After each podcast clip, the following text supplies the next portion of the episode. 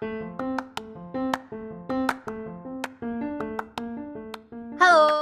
Halo, welcome to Senciping. Senin bersama Cia dan Aping. Yeay. Gimana nih kabar lu? Baik. Masih survive lah. Kok baiknya kayak rada dipaksa gitu ya? Ragu-ragu gitu. Kalau lu? Baik-baik, sangat baik. Ya. Iya. Cie apa ya? Apa ya? Ya Iya, udah. Penting kita lagi happy aja lah ya. iya banyak hal yang menarik terjadi. Iya. Oke deh. Eh, jadi hari ini kita mau ngomongin apa nih? Kita sebagai anak em, dalam tanda kutip rantau, kita mau ngomongin nih em, pengalaman kita tinggal sendiri dalam Ih, extrovert versus introvert. Kenapa extrovert versus introvert? Kenapa tuh? Ya, basically karena Anggi introvert dan gue introvert gitu. Iya betul. Karena ya dari setelah kita ngobrol-ngobrol banyak banget persepsi kita tuh beda gitu dalam kita em, menjalani hidup rantau ini dalam tanda kutip rantau. Iya, sebenarnya sih kalau gue nggak rantau-rantau banget, cuma Itu setengah rantau sih. iya, lu sih yang rantau. Gue awalnya setengah rantau terus jadi rantau. Itulah. Iya betul. Mungkin Ya udah tanpa aja menunggu lama, cek langsung aja kita. Langsung aja masuk ke topiknya.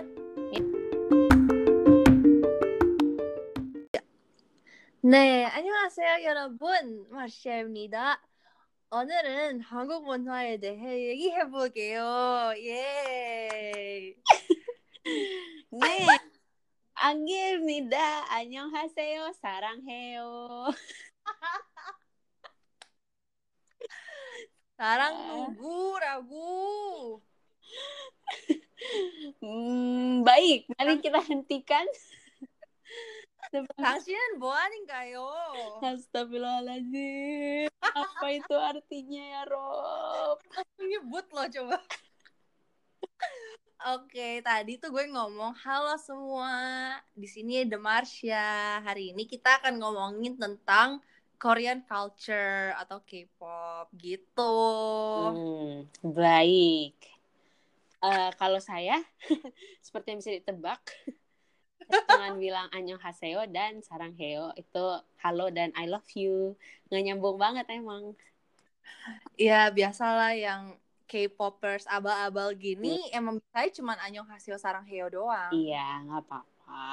Hujat aja, nggak apa-apa. Ini baru menit keberapa udah mulai fan nih. Iya, udah mulai kan. Eh, apa, Roma-Roma bakal memicu perang dunia ketiga gitu. Pingin aja, kayaknya seneng dia bikin gua eh, terlihat jelek di mata kalian. Dari kemarin juga image lu udah jelek sih. Oh gitu. Iya, nggak apa-apa. Lanjutin lagi, lanjutin. gue balas pakai bahasa Korea juga lu kicep Gi. Gue balas pakai bahasa Tiochu juga lu kicep. Eh, kyang sile. Tuh kan? Ngaco kan? Eh, kiang sih lo, ha? Aduh, udah, udah, udah, stop, stop, stop, stop, stop. Langsung aja, langsung kita. Apa sih yang mau kita omongin, Cia? Dari tadi tuh udah hasemele hasemele bahasanya. Hari ini ya, Nida, kita mau ngomongin Hayo, em, K-pop Haseyo. K-pop haseyo. Nih, annyeonghaseyo. Annyeonghaseyo. Oh iya. Salah, salah. Iya. Jadi hari ini kita mau ngomongin tentang K-pop. Sebenarnya lebih ke Korean culture sih, tapi ya ya ya intinya tentang K-pop lah. Karena kita berdua di sini sama-sama em, apa ya? nggak tahu ya kalau bahasanya K-popers tuh gue mas gue masih ngerasa itu kayak apa ya gitu K-popers. Jadi gue sukanya ngomongnya kayak gue ngikutin gitu. Gue penggemar. Hmm. Hmm, I see. Kalau em, ceritain dong, Cak. Kapan sih pertama kali lu kenal K-pop dan siapa yang bikin lu jatuh cinta sama K-pop? Waduh. Oh. panjang ini. Ya apa-apa. Ini tuh ceritanya lebih panjang dari semua cerita percintaan gue. Lebah. Sumpah. Semua K-pop tuh kayak wah gila. Kalau kalian hidupnya tuh datar-datar saja, tidak ada gejolak emosi yang dirasakan, bisa dicoba nyebur ke dunia Korea ya itu bener-bener hatinya tuh dipermainkan. Aduh, mantap dah pokoknya.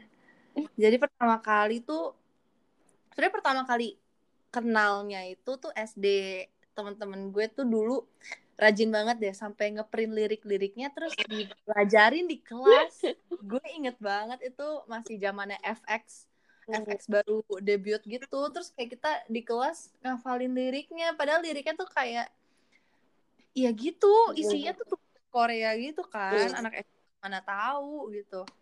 Cuman kayak teman gue ada yang bisa baca gitu keren gak sih anak SD udah bisa baca? Keren, keren, keren. terus kayak tapi dari situ gue belum tertarik. Baru mulai tertariknya itu tuh kelas 7 SMP 1 itu mulai suka SNSD terus em, tapi belum yang kayak gimana banget sih cuman dengerin lagunya doang. Jadi belum sampai em, nyebur-nyebur banget.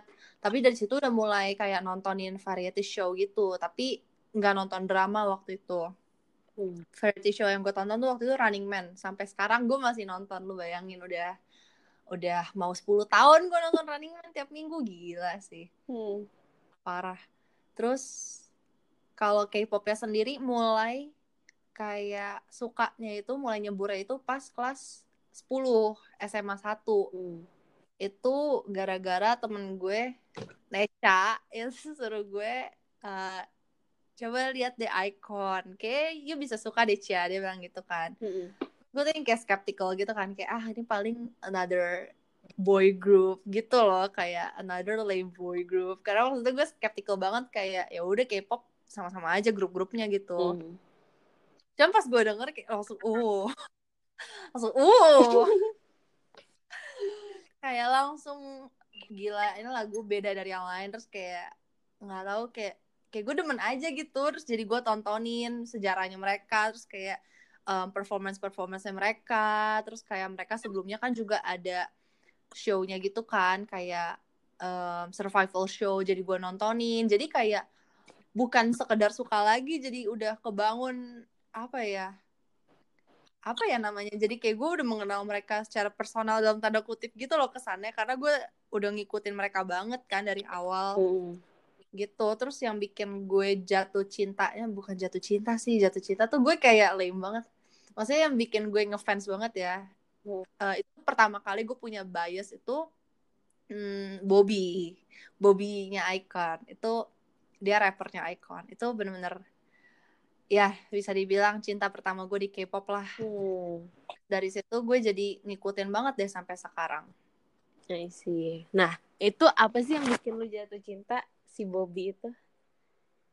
Gue kayak temenan banget ya sama dia si Bobby itu loh, si Bobby. Bobby bola itu Bobby bola itu tuh yang yang goceng dapet 10 Jujur gue nggak tahu yang lo omongin tuh apa. Bola ubi Oh, oh iya iya. iya. Oh, memang tidak ada bola ubi di Depok Iya loh, ini nggak ada deh kayaknya. Udah udah nggak begitu terkenal juga nggak sih Bobby? Tapi enak banget. dia nggak ada terkenal terkenalnya woi dari dulu sekarang dan selama lama itu Sempat viral, sempat viral. Iya ya udah deh ya udah tapi ya gitu Ya, jadi apa Gue- dari Bobby? apa dari dia Iya, apa sih dari. Bobby? oh nggak tahu sih karena eh gue tuh kalau suka ngeliatin artis gitu tuh gue bukan ngeliat kayak mukanya tampangnya gitu atau apanya gitu. Tapi gue ngeliat kayak performance dia gitu loh charmnya dia. Terus kayak kelihatan gitu loh artis yang emang bener-bener born to be a performer yang memang bener-bener kayak iya gue perform karena I love to perform dan this is my life gitu loh. Hmm. Dibandingkan dengan artis yang cuman kayak oh iya it's just another performance kayak kelihatan lah bedanya Hmm. nah gue ngeliat Bobby tuh kayak passionate banget dan bener-bener kayak menuangkan seluruh kemampuan dan hidupnya dalam musik gitu loh Hmm. bener-bener kayak dia tuh bisa dibilang juga sempat go against the crowd gitu loh karena kayak ya physically dia sama sekali bukan beauty standarnya Korea. Terus um, dia juga bukan. Dia orang Korea tapi dia nggak gede di Korea. Jadi kayak dia dia tuh di scoutnya tuh dari um, US Hmm. Dari US terus dibawa ke Korea sama YG kan waktu itu. Jadi kayak dia juga culture-nya bisa dibilang bukan culture Korea gitu loh. Tapi kayak kenapa dia masih bertahan sampai sekarang? Karena dia ada authenticity-nya itu loh. Hmm. dia original banget dia original artist dan dia stay true to it gitu loh dia stick with it gitu. Dan itu sih yang bikin gue kagum sampai sekarang kayak semua karya-karyanya dia tuh kayak berasa ada ada em, sentuhan dianya gitu loh. Bukan yang kayak ya udah sekedar nyanyi sekedar nari sekedar perform gitu. Enggak gitu. Dia bener-bener put all of himself into it gitu. Hmm, I see. lah gue udah kayak gue kayak ngebelain pacar gue sendiri anjir Oke, lagi ngejual dia, boy. iya boy gue kayak nyokapnya anjir tapi ya ya itulah sedikit dari cinta pertama gue asik Anjay. kalau lu gimana lu pertama kali suka tuh kapan Gue tuh sebenarnya udah suka K-pop dari lama banget, dari SD. Dan itu tuh eh gue suka dari SD sampai SMP. Kayak SMP tuh intens banget. Pas SMA tuh udah nggak terlalu. SMA gue agak udah beralih lebih ke yang em, band-band barat gitu. Sampai sekarang jadi nggak terlalu sih sama K-pop. Tapi ya yang bener-bener gue ngikutin banget. Terus yang sampai yang kayak ngeprint lirik juga tuh Terus kayak beli-beli majalah K-pop per minggu buat potong-potong poster bu- buat potong-potong foto mereka terus jadiin poster tuh benar-benar segitunya anjir pas SMP tuh. Sekarang gue bahkan gak pernah kayak gitu. Gue segitunya woy kayak dan it dan eh, band yang pertama kali gue ikutin tuh Shiny. Hmm. kayak ini banget sih apa namanya nah jatuh cinta banget sama Shiny. Dan pertama kali itu taunya adalah waktu SD tuh gue lagi di lab komputer kan lagi pelajaran komputer. Terus temen gue tuh ada yang kayak eh lihat deh ini video masa judul lagunya Lucifer? Terus kayak temen gue tuh kayak religius banget kan. Terus temen gue kayak ini parah banget nih ini lagu setan nih lagu setan. Kayak gitu sumpah sumpah. Terus gue kan kayak hah? Kok serem banget? Tapi pas gue nonton videonya ih keren banget ganteng-ganteng banget. Terus langsung jadi nontonin kan gue cari-cari tahu tentang mereka. Terus gue kayak nontonin video yang lain kayak ring ding dong lah terus replay. Wah gue langsung jatuh cinta banget sih sama Shiny apalagi replay. Gue tuh bener-bener kayak lagu mereka yang replay tuh beneran gue replay terus anjir setiap hari. Kayak saking sukanya dan gue kayak suka banget sama Minho. Wah parah sih. Kayak dulu gue kayak save savein foto dia nanti gue ganti-ganti wallpaper. Aduh parah deh kayak gue jatuh cinta banget sama dia kayak temen gue padahal pingin menjauhkan gue dari sesuatu yang kayak agaknya agak agak-agak sesat gitu ya. Tapi malah gue jadi jatuh cinta sama mereka. Gitu. Terus kayak abis itu tuh gue suka em, pokoknya sepanjang empat tahunan gitu gue kayak em, sempet nge apa sih namanya ngefans ngefangirlin Shiny. Terus I'm Black I'm Black. Terus habis itu ada siapa lagi yang gue suka? Kok gue lupa ya? Infinite. Ya Infinite Tin Top. EXO. EXO. Oh my god how could eh gue ada fun fact gue ada fun fact. Apa? Lu lu suka EXO tuh pas itu kan pas SMP gitu. Heeh. Hah? Hah? ini jijik banget sih tapi inilah snippet snippet dari fangirl fangirl gitu ya. Jadi dulu tuh gue sama Enji sempet gak suka sama lu Gi. Padahal kita nggak kenal. Hah? jadi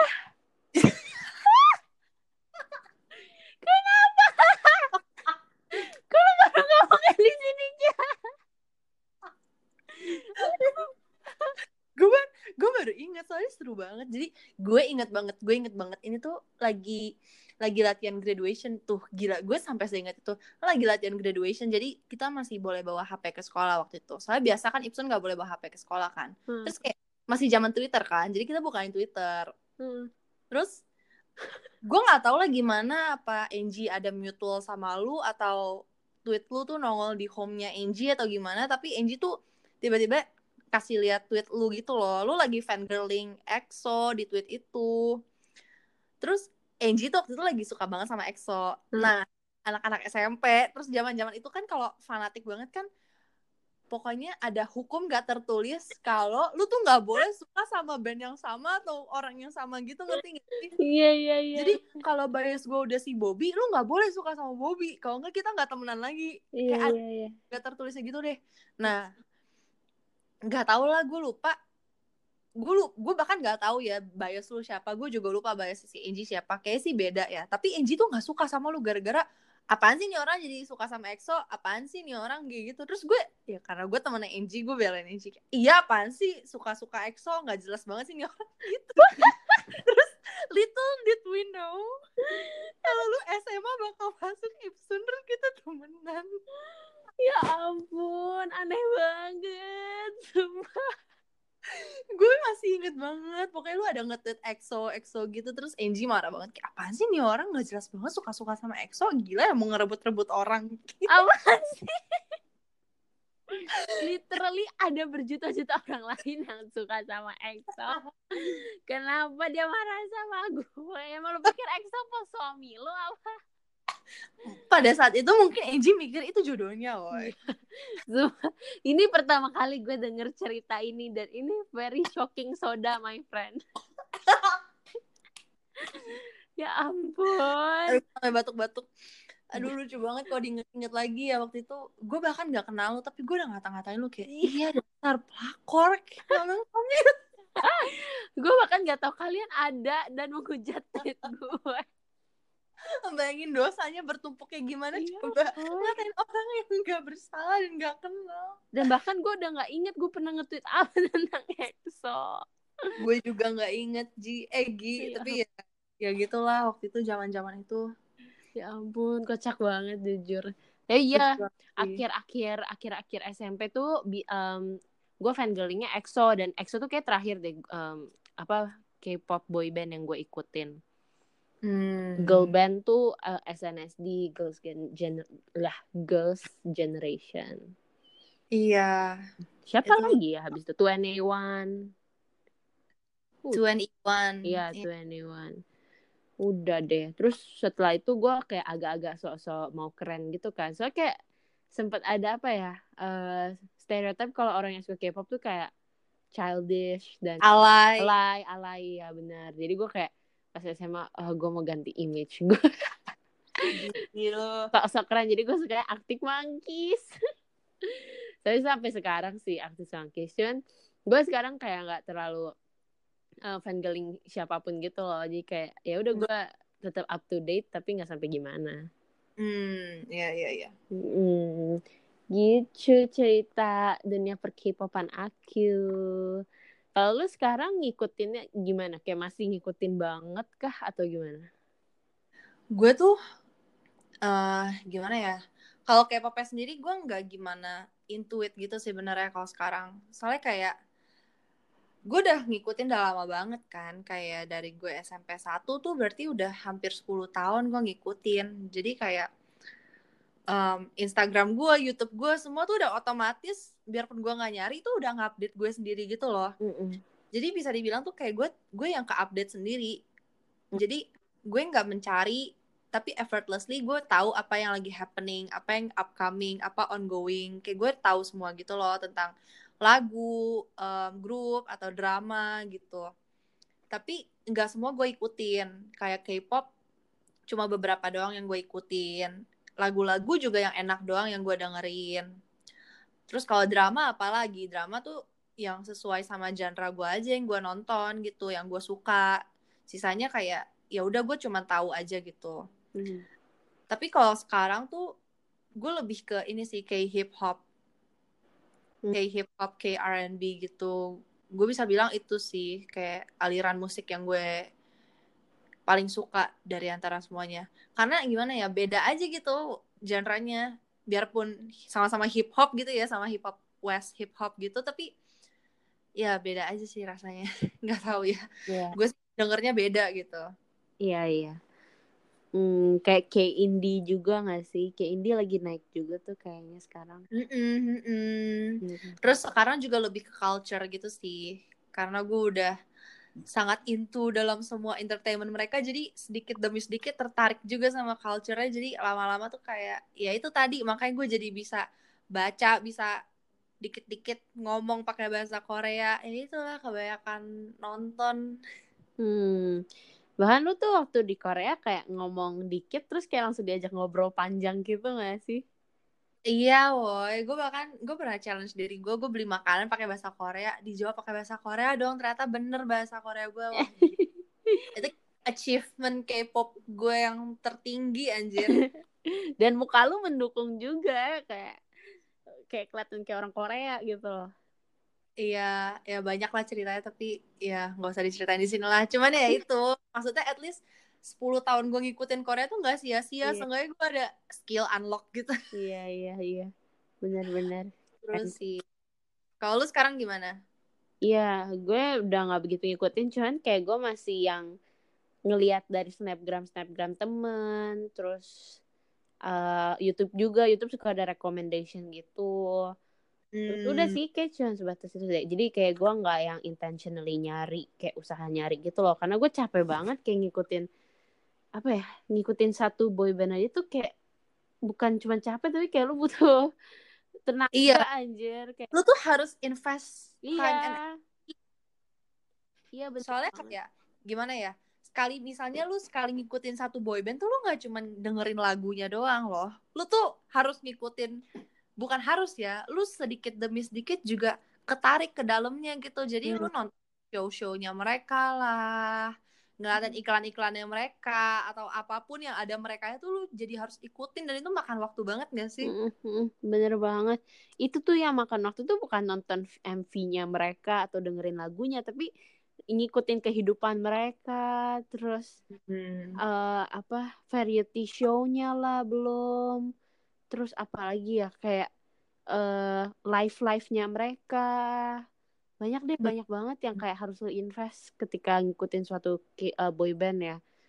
Benar-benar makanya gue udah kayak nggak begitu ya misalnya gue tahu nih kayak sekarang-sekarang oh ada boy band uh, God Seven terus NCT 101 terus cewek-cewek tuh ada Twice gitu-gitu. Gue tahu tahu tapi ya udah gue nggak kalau dulu tuh gue kayak suka nggak suka fangirling nggak fangirling gue tahu nama-namanya semua. Kayak lu ada boy band uh, boyfriend terus apalagi ya banyak banget BAP Beast banyak banget kan? Dan itu gue hafal anjir namanya.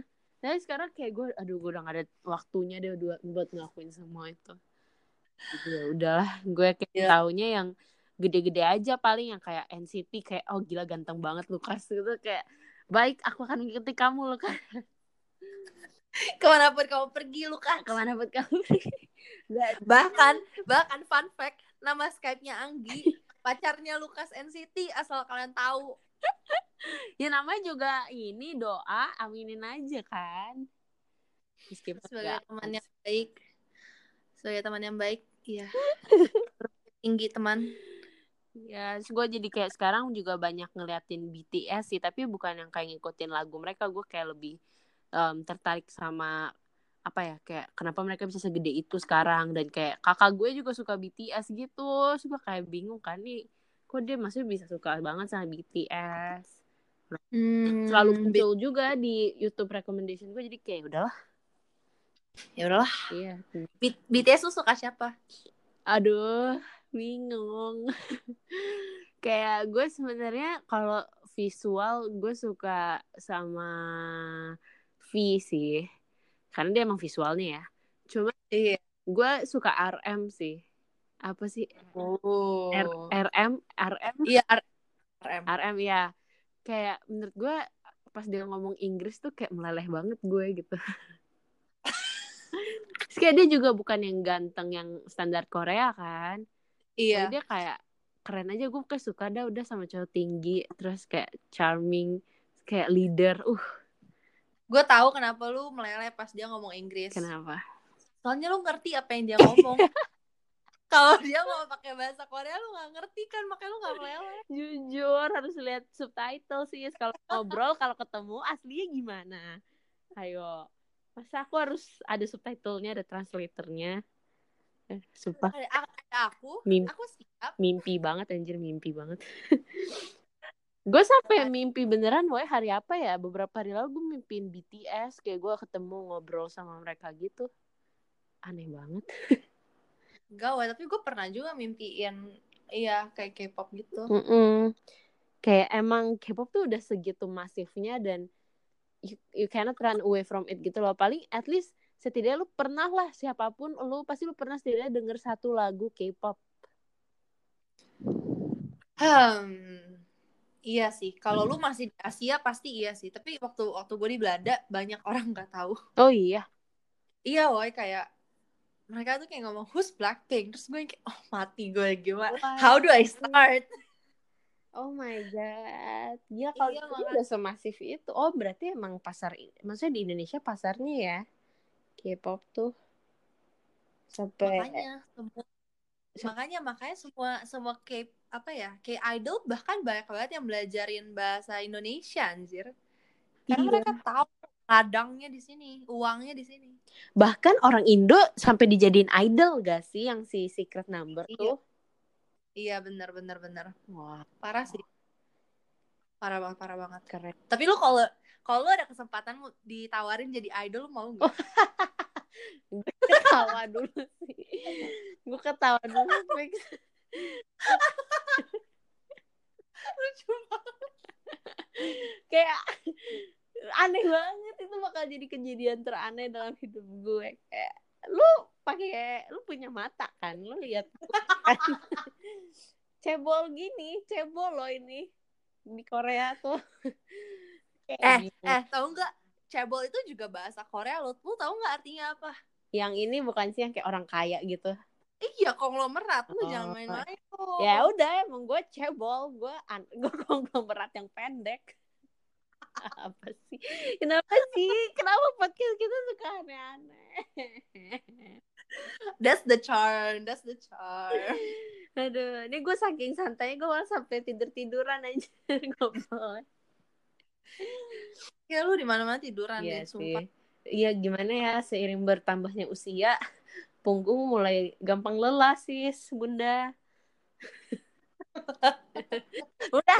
Ngomong Bas- umur pas satu. Iya ya udah jawab dulu pertanyaannya. Oh, iya. kalau tawarin mau nggak? Nggak mau. Kenapa? Berat banget trainingnya. Kayak kalaupun gue mau tuh itu harus karena gue emang passionate dengan nyanyi dan nari sih hmm. gue lebih milih jadi ini aja boleh nggak host muk host mukbang mereka gitu kan mereka suka bikin yang mukbang live gitu kan yang orang Korea tuh hmm. itu gue oke Iya. lah itu bakat gue ada di situ kalau nari nyanyi tuh mereka capek banget nggak sih selalu cerita tentang eh, training days mereka tuh kayak capek banget makan tuh susah. Terus kayak ih capek banget gitulah. Gue kayak nggak kuat deh. Iya sih bener. Emang kalau lu mau? Enggak hmm, gue juga nggak mau. Soalnya kayak terlalu banyak restrictionnya anjir. Gue nggak sanggup hidup kayak begitu. Iya. Terlalu apa ya too many eyes on me gitu loh. Terlalu banyak mata me- memandang menghakimi. Gue nggak sanggup sih. Mm-mm, bener banget. Kayak apa pun gerak-gerik lu diperhatiin. Apalagi eh, netizen netizen di sana kan mulutnya cukup ini ya. Wah bukan cukup lagi. kan bukan cukup lagi boy. Kayak tahun ini aja udah kasus suicide udah berapa? Iya sedih banget tuh sedih banget gue Jong Hyun iya. Hmm, dia aduh gue sedih banget deh. Ya nangis saya nangis nangis nangis. Main tuh gue nangis pas nonton ini. Em, apa sih lagunya SM Dear My Family. Oh iya iya semua iya. artis. Kan dia em, keluarin MV lagi kan yang kedua setelah Jong Hyun meninggal. Oh iya. Kayak iya dan itu kayak banyak di shoot si Jong Hyunnya. Terus gue kayak sedih banget kenapa? Gitu kayak gue kayak gila kejam banget sih dunia entertainment Korea. Sulit sih apalagi ketika lu ada tambahan ada mental health issues. Iya. Sulit sulit sulit. Hmm, kayaknya kayak gue salut banget sih. Maksudnya mereka nggak cuma jual tampang tapi emang mereka talented gitu loh. Dan mereka tahan banting banget. Itu cuman orang-orang terpilih kan Iya. emang kalau panggilan hidup lu doang lu bisa kayak gitu. Iya iya. Kalau nggak banyak yang apa gagal debut juga ya. Iya udah gagal debut berapa tahun hidup lu woy terbuang. Iya. Bahkan tuh ada yang training sampai 10 tahun woi. Iya emang. Wah iya. Para 10 tahun loh. Iya woi kayak oh my god nggak nggak bisa bayangin. Lu training 11 tahun untuk sesuatu yang belum pasti kan tuh belum pasti lu didebutin kan? Betul. Scary movie tuh nah gue tuh juga penasaran gitu kan kayak kenapa sih K-pop bisa segede ini gitu loh.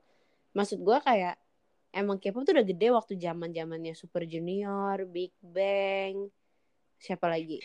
Tuh Anyone SNSD SNSD iya. Itu udah cukup gede ya TVXQ tapi sekarang tuh dengan BTS kayak wah gila bener-bener segede itu gitu loh sampai dilampaui lagi gitu ya? Iya kayak sampai perusahaannya si Big Hit itu bisa open stock apa sih kayak bukan IPO iya IPO dan bisa orang lu bisa beli sahamnya mereka gila. Gitu itu kan kayak another level of wow. Wow kayak it's uh, Hallyu apa namanya Hallyu wave, Wave ya wow banget gila. Blackpink juga seheboh itu sekarang iya. Keren banget sih. Lu nonton gak itu Blackpink yang Netflix Light Up the Sky? Belum. Aku udah gue bilang belum nanya lagi. Gue nanya minggu lalu ya katain sumpah. Ya gimana? Aku kan sibuk. Maaf ya.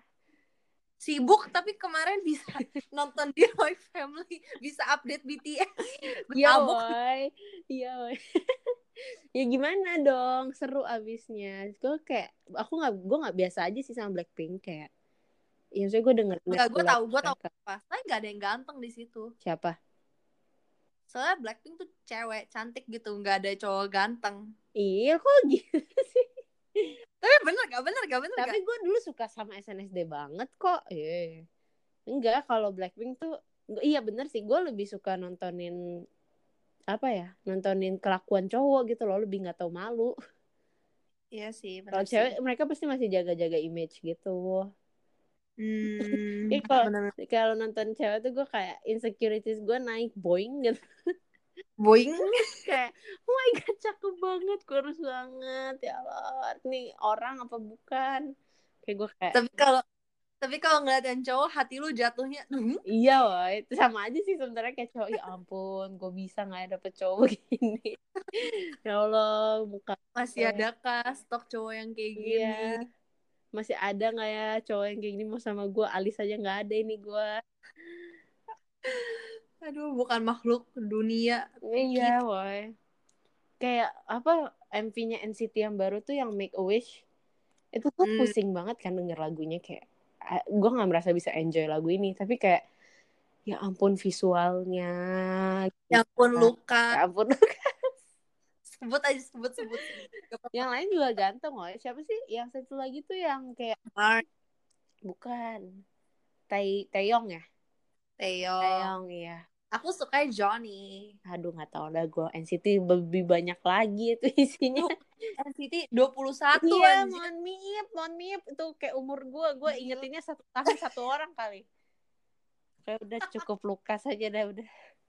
Iya, gue juga cukup Johnny aja. Gue udah gak sanggup lihat yang lain. Orang yang mereka baru mau ngeluarin album apa apa tuh yang ini loh yang mereka ada berdiri di satu lingkaran Iya, gitu. Itu kan meme banget kayak mengundang dihujat.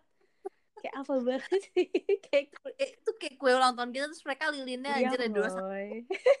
Bener banget. Sumpah udah udah OOT OOT. Tapi iya itu kayak gue mikir kayak kenapa bisa segede itu dan gue tadi baru baca-baca juga kan kayak em, ada beberapa hal sih kenapa maksudnya BTS tuh bisa segede itu selain yang pasti eh, hard work and dedication mereka juga itu kayak momentum mereka tuh tepat gitu loh. Jadi waktu mereka yang pertama kali di 2017 tuh uh, American Music Awards kan yang mereka pertama kali um, mic drop. uh, DNA deh kayaknya. Nggak tahu deh gue pokoknya DNA sama mic drop juga. Pokoknya itu pertama kali tampil mereka yang di Hollywood yang gede banget.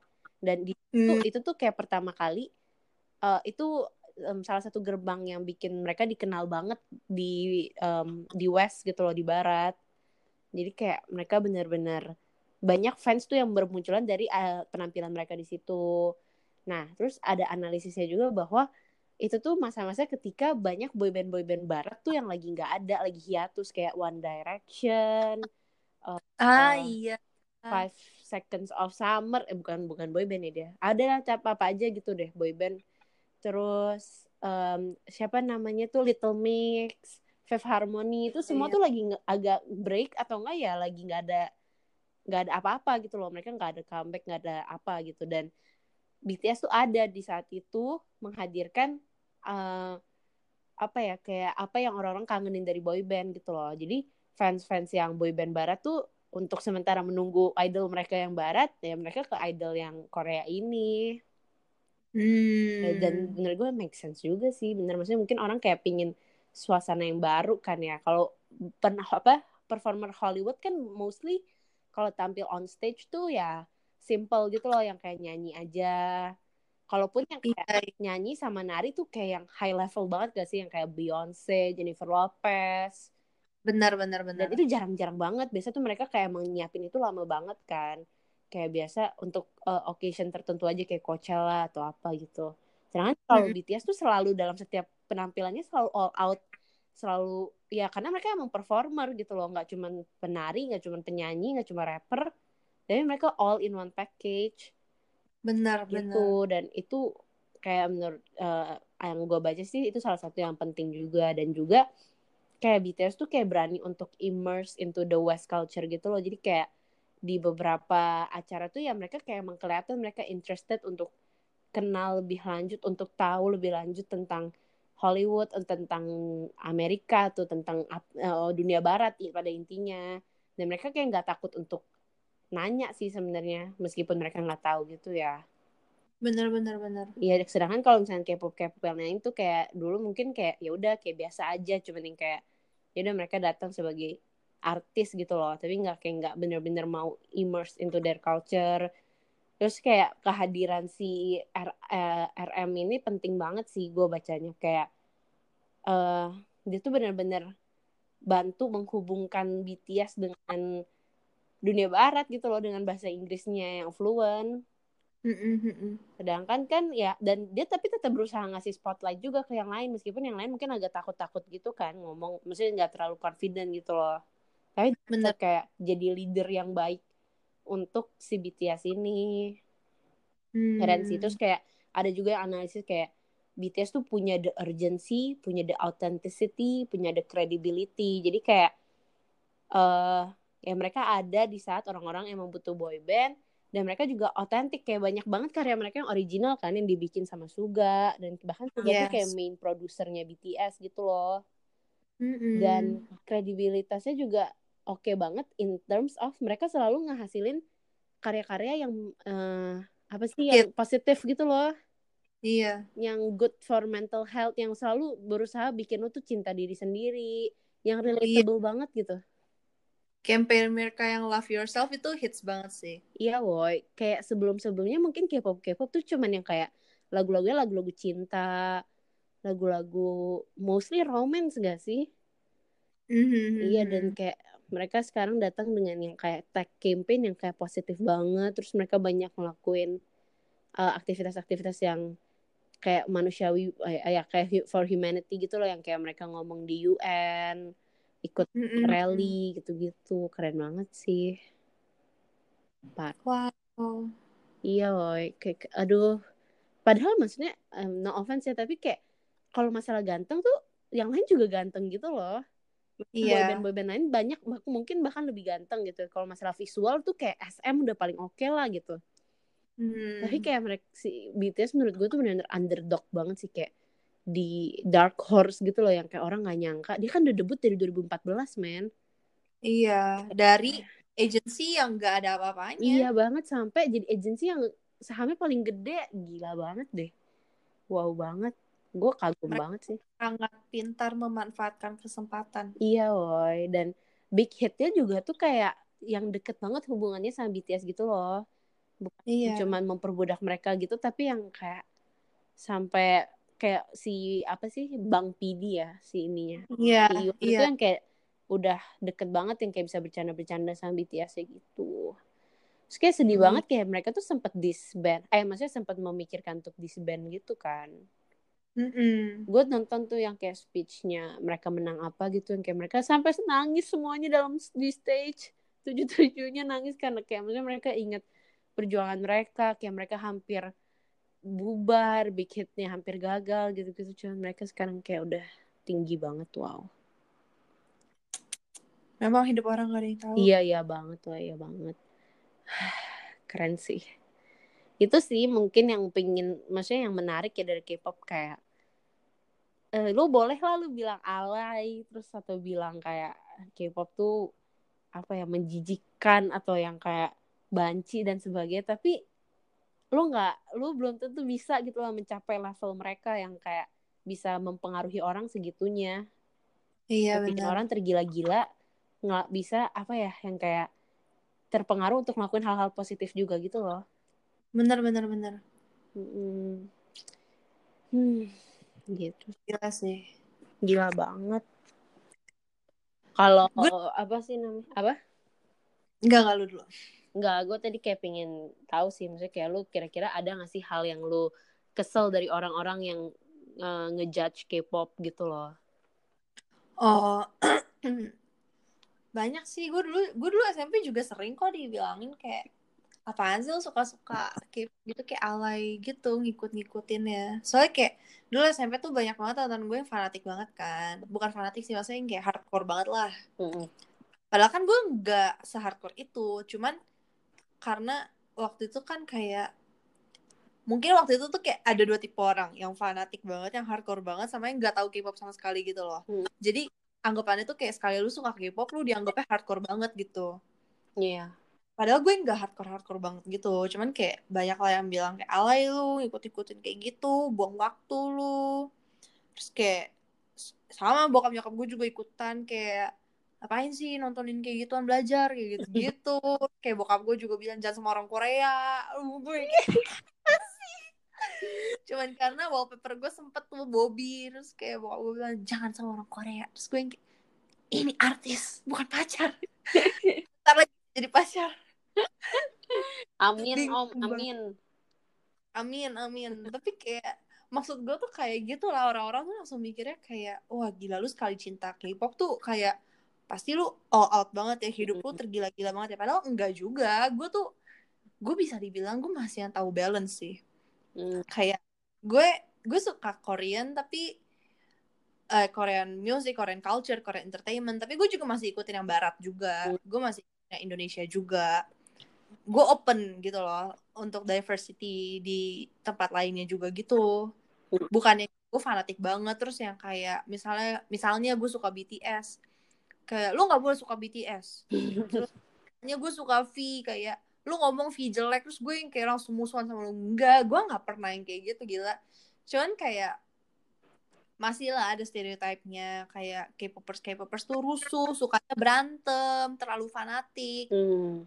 ya balik lagi tuh balik ke orangnya masing-masing gak sih Iya. kayak udah kalau emang orangnya santai-santai aja santai aja cuman pasti ada beberapa yang kayak begitu nggak bisa dipungkirin gitu kan Mm-mm. ada juga alasan di balik itu kenapa mereka setergila-gila itu mungkin karena memang em, hidup mereka tuh lagi gimana ya mungkin ada kekosongan dalam diri mereka dalam hidup mereka terus kayak mereka isi dengan entertainment dari mereka itu dari K-pop K-pop itu Mm-mm. karena gue sendiri juga pernah ngerasain sih kayak gue pernah di titik kayak gue tuh lagi em, down banget lah istilahnya terus kayak em, gue jadi tiba-tiba ngikutin ada satu ada satu grup namanya B2B Hmm. terus kayak gue ngikutin em, gue awalnya nggak tahu mereka terus kayak tiba-tiba tuh nongol di YouTube gue terus kayak gue dengerin lagu-lagunya terus sebenarnya gue sedih banget sih kayak mereka tuh underrated banget menurut gue karena mereka tuh sebenarnya sangat-sangat apa ya mereka juga ituin sendiri lagunya produce sendiri apa-apa tuh koreo sendiri terus kayak um, bahkan bahkan kayak lagu-lagunya juga udah promote self love tentang uh, mental health dan segala macamnya dan justru lagu-lagu itu yang waktu itu bikin gue bisa dalam tanda kutip bangkit gitu loh. Hmm. Itu yang menguatkan gue waktu itu dari lirik-lirik lagu mereka gitu loh dari perform performance mereka gitu. Terus kayak ya gue sayang aja kayak mereka mungkin gak dapet momentumnya ya kayak -hmm. BTS padahal kayak kalau mereka dapat momentumnya mereka ada lucknya mungkin mereka bisa sebesar itu. Cuman ya itu sih sayang banget aja mereka underrated banget menurut gue cuman ya itu mungkin ada banyak orang yang di luar sana ada kekosongan hidup atau jenuh hidupnya karena hidupnya mungkin penuh dengan rutinitas atau yang begitu-gitu aja. Jadi diisi dengan lucu-lucunya K-pop, variety show-nya mereka, terus nontonin drama yang selalu ada dan selalu bagus gitu. Hmm. Apalagi K-popers K-popers jomblo yang gak punya pacar tuh hatinya diisi dengan cowok-cowok Korea itu udah pasti makanya ya gitu makanya di dipertahankan sekuat mungkin itu Iya, iya, benar-benar. Gitu sih. Kayak mungkin kayak K-pop tuh interaksi ke fansnya juga banyak banget gitu kan. Kayak ada variety show sendiri. Terus mereka banyak fan apa fan meeting gitu-gitu loh. Jadi kayak itu bikin ada keterikatan yang mendalam sih antara bener bener bener. Soalnya kayak kalau yang barat-barat gitu kan jarang gak sih? sebelumnya tuh sekarang tuh mereka udah mulai ngikut-ngikut. Kalau dulu tuh mereka sangat apa ya apalagi yang barat itu ya um, artis-artis tuh nggak cuman kayak penyanyi atau gimana aktor juga ya. Mereka tuh sangat restrict um, dunia kerja mereka sama dunia personal mereka gitu loh. Hmm, yeah. Jadi kalau mereka kerja, mereka perform ya itu mereka kerja tapi kalau dunia personal mereka kayak mereka lagi sehari-hari keluar rumah sama keluarganya sama teman-temannya itu dunia personal mereka yang mereka sebenarnya nggak mau diganggu privasinya gitu. Hmm, kalau di Korea tuh kan kayak mereka ikut show atau mereka punya YouTube channel sendiri atau mereka ada feel live-nya ngevlog kayak gitu gitu segala macam. Itu kan seakan-akan kayak itu sebenarnya mereka kerja juga gitu kan. Mereka membangun interaksi personal sama fans-fansnya gitu. Hmm. tapi fans-fansnya yang nonton itu kan mikir seakan-akan kayak gila gue bisa ngeliat mereka daily life kayak gimana. Gue bisa ngeliat mereka makan gue bisa ngeliat mereka tanpa make up gue bisa ngeliat vlog mereka sehari-hari mereka ngapain aja. Gila gue berasa deket banget sama mereka. Pasti mereka merasa begitu gak sih? Mm -mm, iya bener-bener dan kayak apa ya itu sebenarnya ada teori psikologinya dan emang bener banget tuh kayak interaksi itu tuh bikin lo ngerasa kayak deket dan it's kayak bahkan lu nganggap dia bisa sampai kayak lebih dari temen biasa gitu loh. Maksudnya kayak um, si artis K-pop ini udah kayak seseorang yang signifikan banget di hidup lu. Meskipun lu belum pernah ketemu di uh, belum ketemu mereka dan mereka mungkin nggak tahu lu ada gitu loh. Mereka bahkan nggak tahu lu hidup weh iya iya loh. Tanya tapi kayak they are always showing how grateful they are dan betapa mereka nge-value fans mereka gitu sih. Dan mungkin hal-hal itu kali yang lacking in di um, West performer West artist gitu loh. Hmm, iya iya iya.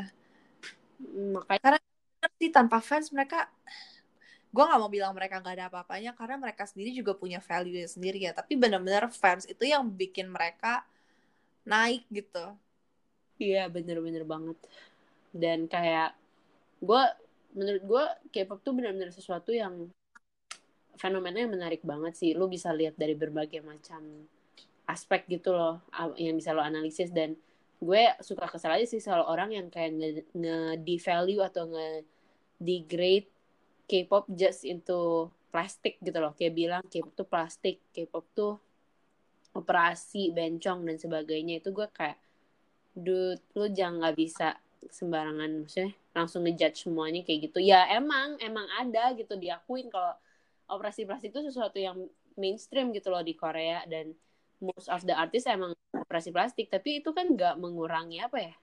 Nggak ngedown value um, semua kerja keras dan juga talenta mereka gitu loh. Benar benar benar.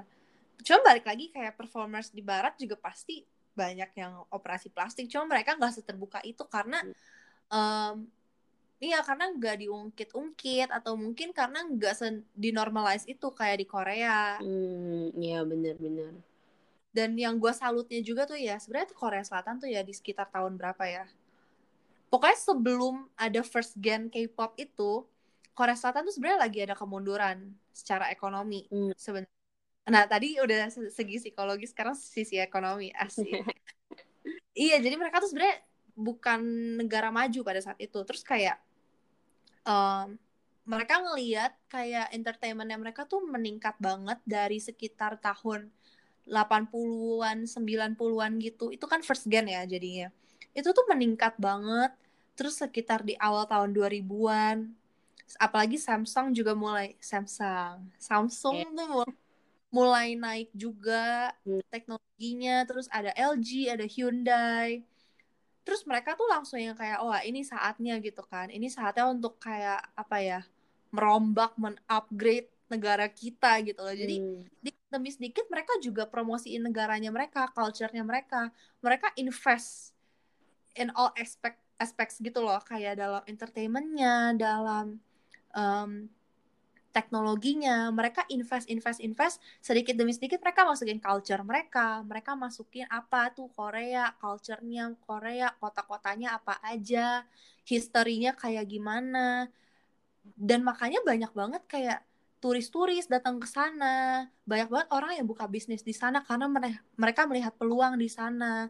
Jadi secara nggak langsung tuh mereka membuka diri mereka kepada dunia dan dunia jadi notice mereka gitu loh dan sekarang mereka jadi salah satu negara maju. Dan menurut gue itu benar-benar apa ya benar-benar bukti kalau mereka tuh berhasil memakai kesempatan yang ada untuk memajukan negara mereka gitu loh. Karena look at them now lah gila. Itu siapa sih yang nggak mau ke Korea? Siapa sih yang nggak mau ke Seoul gitu? Iya.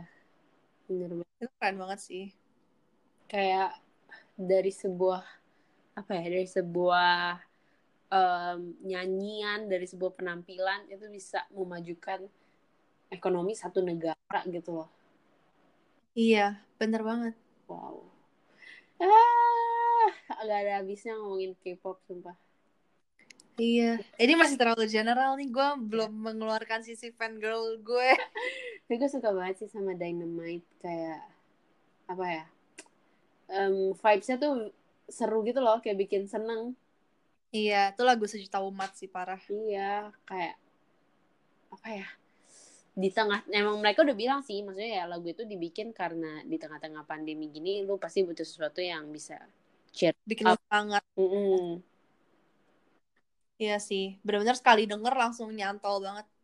Iya bener. Oh mama mai. Eh salah lagu. Apa lagu dan apa gitu lah gitu lah pokoknya ya. Iya gue udah gak tenaga buat nyanyi Iya, jadi begitu friends.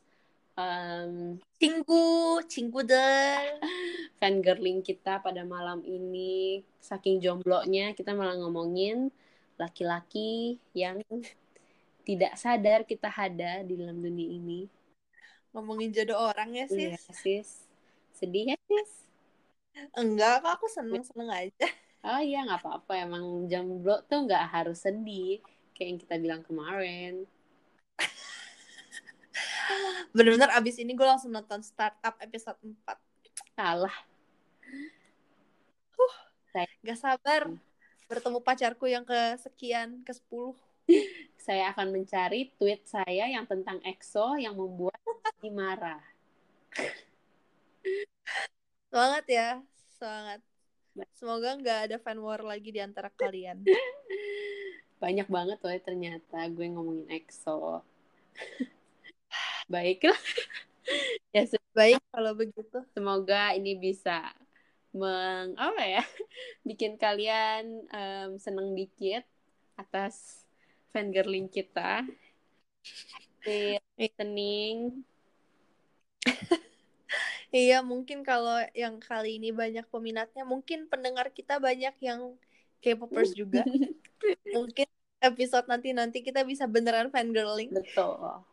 Oke, okay, kalau begitu Terima kasih yang udah dengerin sampai sini. And happy Monday. Happy Monday. Annyeonghaseyo.